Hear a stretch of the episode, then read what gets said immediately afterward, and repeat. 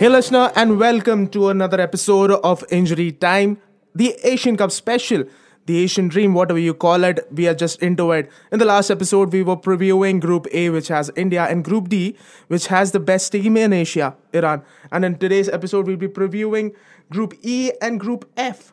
I'm your host Naveen, and joining me is Sandeep from Bangalore. Hey, Sandeep. Hello, how are you? Doing good, Sandeep. And joining us all the way from Brighton, someone who knows a lot about Asian football is Sean Carroll. Hey, Sean. Hey, how are you doing? Thanks for having me on. I'm doing good, Sean. Pretty chilly in Brighton, if I'm not wrong. Uh, yeah, it is. It's probably actually about the same as it is back in Tokyo now. Um, but the good thing is in England we have central heating, so um, indoors I can sit in my t-shirt, whereas in Tokyo you have to wrap up warm even when you're indoors. All right. In warmer conditions back home, guys, two groups to talk about. So let's just get started right with it. First, Group E that has teams like Saudi Arabia, Qatar, Lebanon, and North Korea. Sean, coming to you first, on the face of it, Qatar, Saudi Arabia look the favorites to go through from this group. Do you think otherwise? Um, no, I think you're. I think you're spot on there. Saudi Arabia, obviously, they got off to a disastrous start at the World Cup, but they they did well to recover from that. They earned quite a bit of praise for the way they they bounced back from that, and um, they're always one of those teams that they haven't really. They've never really, in recent years, been especially strong, but they're always one of the teams that get through this first stage. Um, and they're kind of then a bit of a wild card. You know, it depends on the mood in the camp. It depends on how things are going off and off the pitch, and if the the team is in um, in a good state in that respect. But looking at that group, you'd have to say they they'd be favourites to go through top. Qatar obviously have got the, you know, we're getting to the generation now where these are the ones that are expected to be flying the flag for the country at the when they host the World Cup in, in three years. It's the the kind of the graduates of the Aspire Foundation and all of those things now. So they've got a lot of attention on them, and they'll likely have a lot of attention from around the world with with that in mind. Um, so you'd think they're going to be looking to go through second. Um, personally, I'm always, you know, it's always intriguing to look at, at North Korea as a bit of a wild card because we just don't get any, as with everything to do with the country, we don't really get any information about them. We don't know, you know, opposition teams aren't really able to scout North Korea.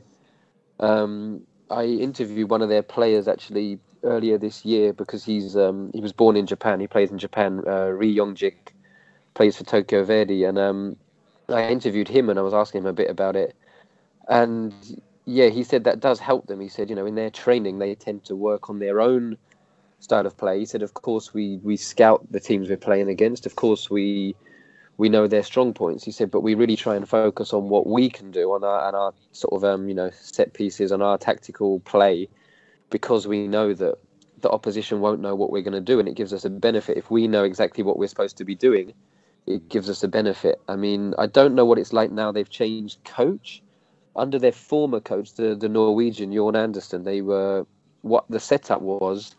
What he told me was that basically the national team train together all week, and then the players go off and play for their various clubs at the weekend, which has really given the team this kind of cohesion that you ordinarily don't get with national teams. Um, whether that is still the case now that they've changed back to a North Korean coach, I'm not entirely sure. Um, but I think they could be one. They could be kind of a dark horse to look out for, and they could, you know, they could challenge Qatar for second in the group. Um, they've obviously got the um, Han Kwang Song, who's I think he's at Perugia now on loan, um, but he's very highly rated and doing good things in Italy. So North Korea could be a bit of a dark horse, but yeah, as I said, there's there's so little information, reliable information available that, that very few of us know what to expect from them. Sean, uh, you just touched on Qatar and you spoke about uh, from Aspire Academy coming through. Naveen and I were there a couple of years ago and we saw the whole academy as, as a whole. And uh, then team has Portuguese people, a couple of Algerian, a couple of Sudanese, and a few others maybe.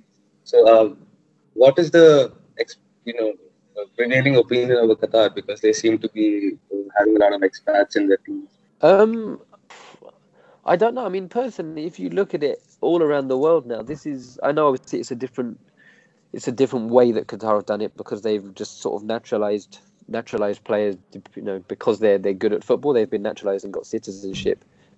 But when you do when you do look around the world, I mean, teams now are becoming more diverse. You know, with the way that the world is developing, things are far less homogenous now. Um, and you know, the, when you look at countries that have won the World Cup in recent years, you look at the Germany team. There was a lot of kind of players who came from mixed backgrounds, whose parents or grandparents were from from various other parts of the world, whether it was Ghana, whether it was Turkey. Um, same was true of France in 1998. So I think you, it's a kind of tricky, it's a tricky subject. Um, you know, because the world now is becoming more diverse, and this idea of nationality being rooted in just one one thing is is complex. But the yeah, the way that Qatar have done it in just sort of going around the world and, and maybe handpicking young young players that have got talent, bringing them in and naturalizing them is is certainly something that you can.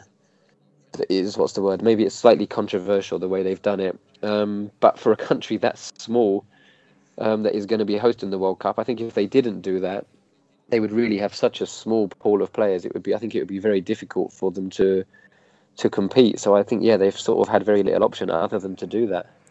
Well, uh, that about Qatar. But Sandeep, coming to you with North Korea. Since the f- past few years in the continental club competitions, we have seen South Korean teams do fairly well. You had that April 24th side going all the way to the knockouts of the AFC Cup. They were in Bangalore a few years back to take on Bengaluru in that interzonal final, if I'm not wrong. Information is very little given, but despite that, the team ends up surprising. It's not only the quality on the pitch, but it is their cohesion and that unity that always stands out, isn't it? Yeah, absolutely. Because uh, we saw April 24, uh, that's the North Korean side who came here and played. Uh, when actually Bangalore FC who played them, they were kind of lucky in the first leg that it rained, and it rained very badly, and South the Korean players did not really know how to play in a pitch like that because it was really, really muddy and watery and all that. So they kind of escaped. But the second leg, if you look at it, uh, they just battered Bangalore FC. They seriously battered Bangalore. FC. And this is information coming from the people within the club, from the players that they played. They were just lucky that they did not lose that match and somehow managed to get through. I think uh, they are currently reached the final again this season, if I'm not mistaken, the North Korean side. So, uh, and from everything that I've heard from the captain speaking, from players, they're just physically they are very strong and uh, tactically also they seem to be always on the same page which makes sense now because that team had a lot of national play national team players in it and uh, as Sean just uh, informed and I didn't know about this before that if they all train together then it makes sense that uh, they will actually perform well as well. Well, Sean, coming to you with the same question, uh, Saudi Arabia, Qatar, definitely the favorites to go through from the group. But do you see North Korea nicking that third place slot, which is reserved for six best third place team this time around, with the competition being expanded into a 24 team FA? Um, yeah, I would think North Korea are are the favourites to definitely get third. They might even push Qatar for second. I think that that North Korea Qatar game will, will be decisive in that in that respect.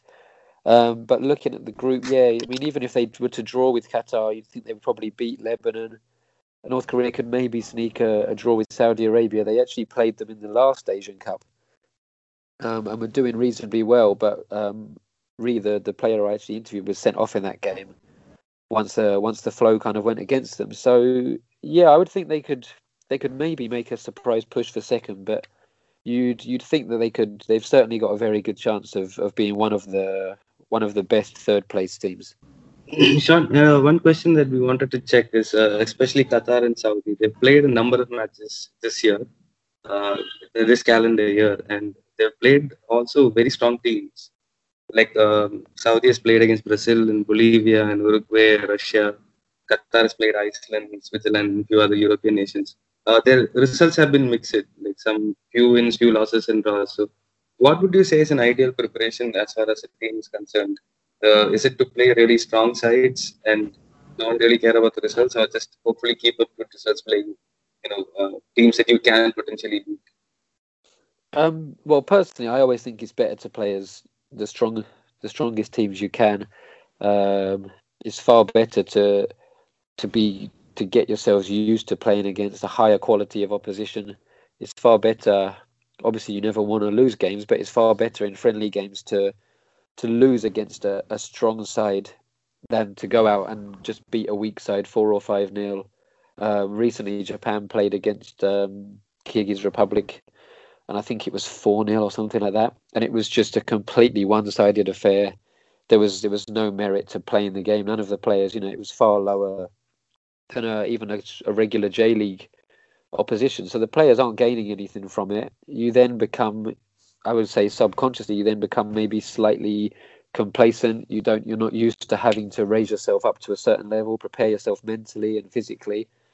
And then once you get to a competition like this, and you know, all right, there there are some fairly weak teams in the in the pots as well, but you've still got to play against at least one, maybe two good teams in your group.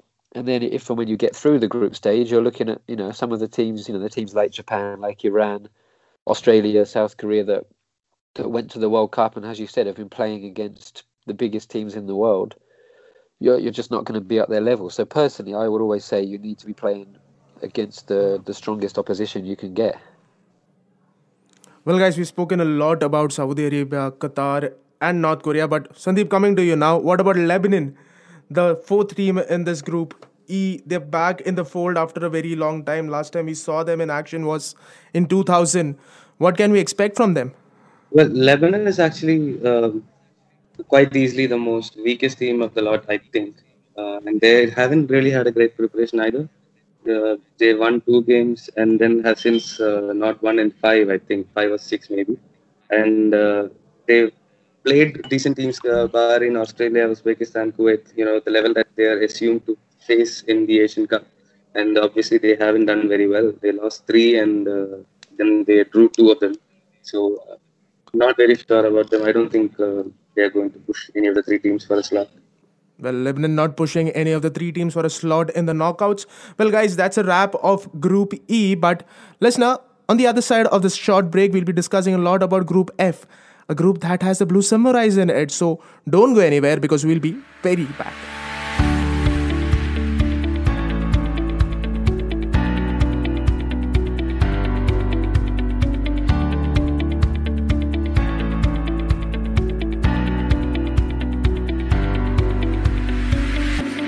Hey, listener, and welcome back to Injury Times Asian Cup special.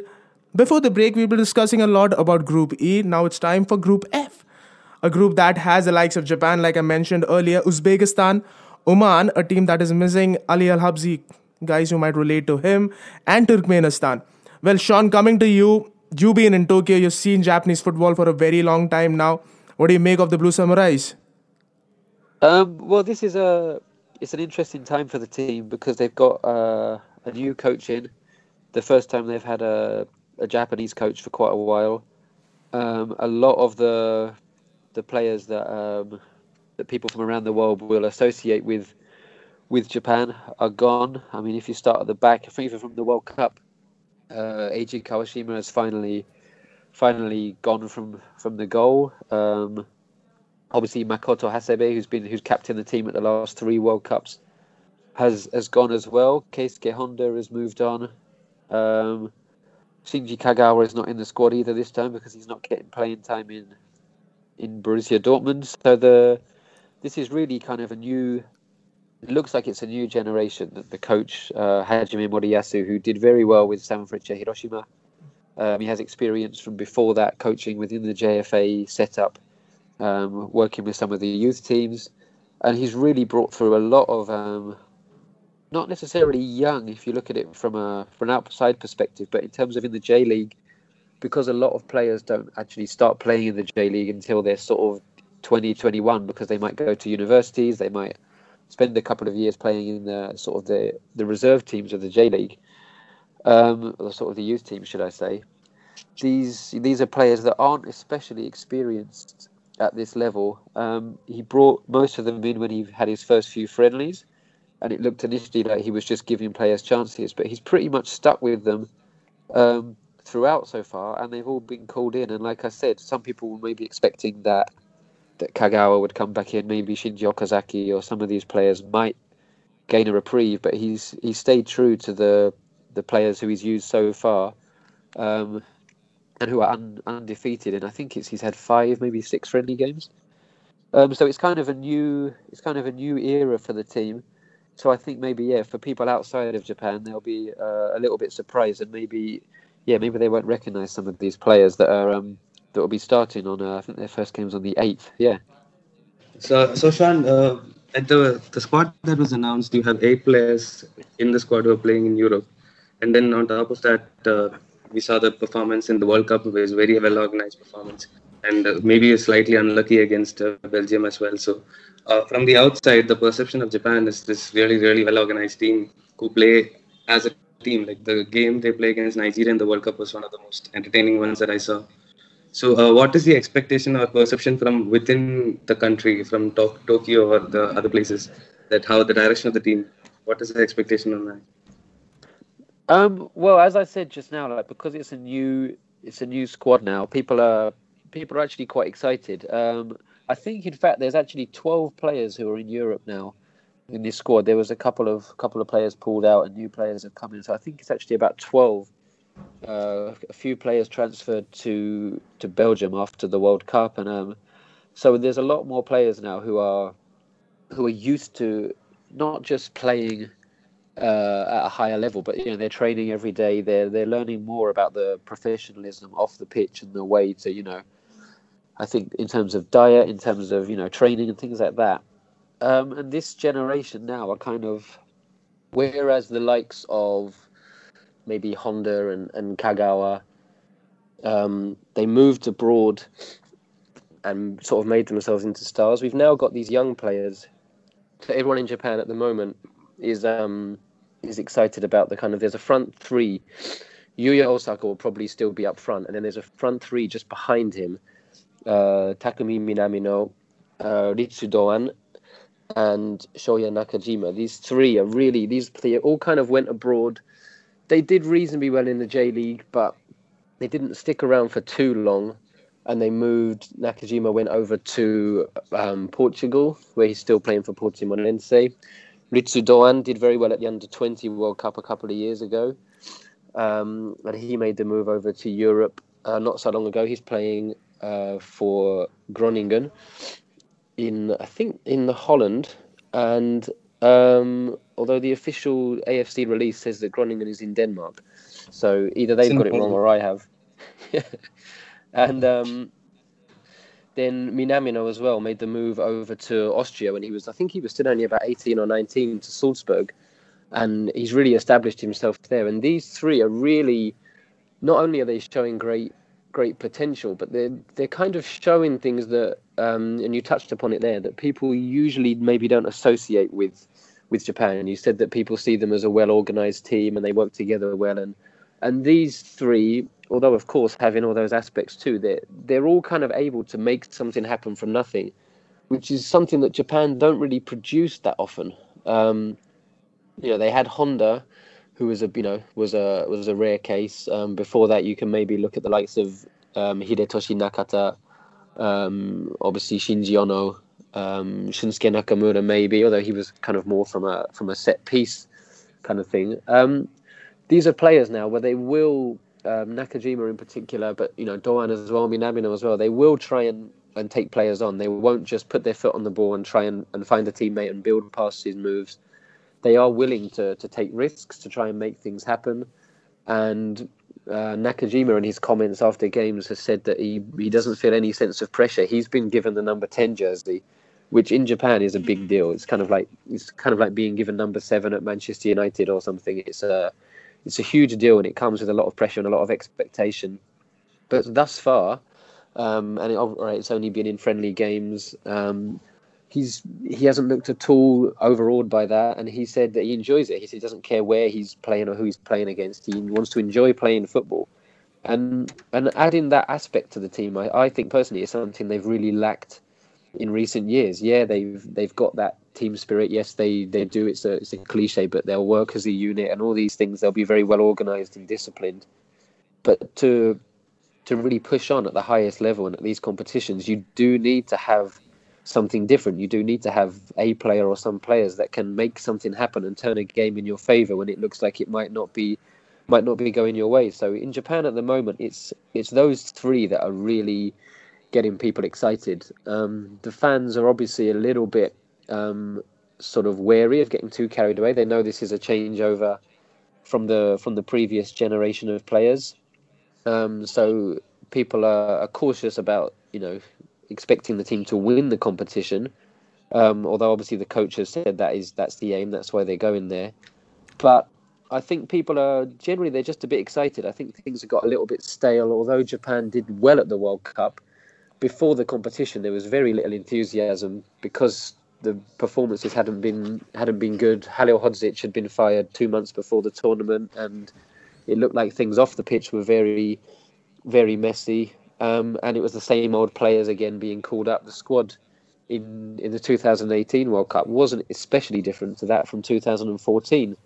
Um, so although they did well in the end and, and over sort of um, exceeded people's expectations, I think fans were starting to feel like it was time to to freshen the team up and um, and yeah, credit to Moriyasu because he's he's come in and he's he's done that and he has left out you know players like Kagawa, who maybe under previous coaches would have got in on name value alone. He has he's said no, they're not they're not playing. So he's he's giving these young, less experienced players a chance, which is is exciting for people in Japan. Well, people in Japan are excited, and the coach is looking for win and nothing less. Well, that about Japan, guys. But moving on to the other three teams in the group, there's Oman, Uzbekistan, and Turkmenistan. Japan definitely getting out of this group into the knockouts. Who should be the other one? Who will be the other one, Sean? Um, you'd have to say Uzbekistan. They're a they're one of those teams that that often underperform on the big stage. I've I've been a fan of them for, for quite a while. I, whenever I watch them, whenever they've played against Japan in, in qualifiers for various tournaments, I've always been impressed by Uzbekistan. Um, they've obviously produced some excellent players over the years. Um, I remember watching them in, in Australia at the last Asian Cup and being really impressed with the, the striker Igor Sergeyev, but I saw that he's not even made the squad this time. So I don't know if that's because he's he's dropped off. I don't know if that's because other players have come through who are who are even better than him. Um, they've obviously now got a very experienced coach who's in charge as well in Hector Cúper. So you'd you'd have to think that they'll be going through in second. Um, Oman maybe you know they they're one of those teams that I have to admit I don't know a great deal about. So I guess they could they could push them, um, but you'd have to say that on the face of it, it looks like Uzbekistan to go through in second. I mean, they could even push Japan for first. Again, it's the it's the head to head game. If Japan don't manage to beat Uzbekistan and it's a draw, then it could come down to you know to goal difference, or if one of them slips up elsewhere. Um, so yeah, you'd have to say that it would be Japan and Uzbekistan as as the top two. Um, and then personally, you'd have to think that Oman will, will finish in third. I don't think Turkmenistan will have will have much of a stay in this group, much like we said with, with Lebanon before. Um, there, you know, there are there are teams in in Asia. We've expanded the competition now, so there are there are going to be teams who, as much as the coaches coming in will say they want to win games and they want to get through the group, and it's you know it's a learning curve. The development of football in different countries is at different stages and these kind of opportunities are great for for the players for the federations for the coaches to to get a feel of what what these big competitions mean what what the level is required of them and it helps in the development um, you look at the even the big the big nations now you know not sort of 50 60 years ago japan were the teams that were that were getting served with with big defeats. And it's it's all part of the development. Um, and then if you if you draw out a little bit more, the the Asian teams at the World Cup are usually seen as the the weaker ones, and they're there to gain experience. But um, as they showed in Russia this time, they're starting to find their feet a bit more, and they're starting to to match the teams from South America, from Europe, and um, so I think although you know you'd have to look at, at Turkmenistan as as finishing bottom of the group, it's still a, a chance for them to play at uh, you know a big competition against some of the biggest teams in the continent and to gain that experience. Well, that about Uzbekistan, but Sandeep, what about Oman? The team is missing their star player, if I can call him Ali Al Habsi, out to an injury. But despite that loss, they are really a formidable unit, isn't it? Yeah, of course. Um, I think they are unbeaten in uh, 12 or 13 matches. So that obviously they had a very good preparation up until yesterday when they were uh, drawn against India, which is still a good result. So um, I am not really sure how they played in that match because they just played behind closed doors against India. But uh, when we last saw them play against India like a couple of years ago, uh, I thought they, they did play better than India for sure. But um, probably they could, India could have nicked it at the end, if not for that offside goal, which is uh, still debated, but I think he was offside. But uh, you, that showed you maybe, like uh, Sean just explained, maybe they are the third best team in that group. But considering the 24 team uh, format now, they might just make it to the next stage. And once it gets to knockouts, and it's on a day by day basis, I think. But what about the fact that they come in into this competition as the Gulf Cup champions, a competition that sees the best in West Asia? Yeah, of course. I mean, uh, winning the Gulf Cup obviously is a good thing for them, and it'll help their uh, what you call the confidence and all the stuff like that. But uh, the when you reach the level of a Asian Cup or a Euros or a World Cup, it's a whole other pressure that comes on. So um, they have to really look at look at uh, the experienced people. And I just mentioned Ali Al Habsi, they have lost him. He was one of those calm heads, uh, you know, who was very experienced and stuff like that. So maybe they will miss out a little bit on that on him, but otherwise, I'm not very sure. Uh, the Gulf Cup is obviously a big deal, but I, I personally don't know. I don't think they'll be better or they'll be better than the Pakistan and Japanese side and get into the top two. Well, Oman would find it difficult to get into the top two of that group, guys. I think that's all we have on this episode of Injury Time Special on the Asian Cup. Sean, thanks a lot for joining us all the way from Brighton. No problem at all. Thank you very much for having me on. And Sandeep, like always, it was great having you on the show. Thank you, man. And listener, it was great that you stayed with us all throughout the show. Like I mentioned earlier, this is just part two of our three part preview episodes. In the next one, we'll be previewing the remaining two groups, which also includes the defending champions Australia. So until we get you that episode, have a great week and enjoy the game.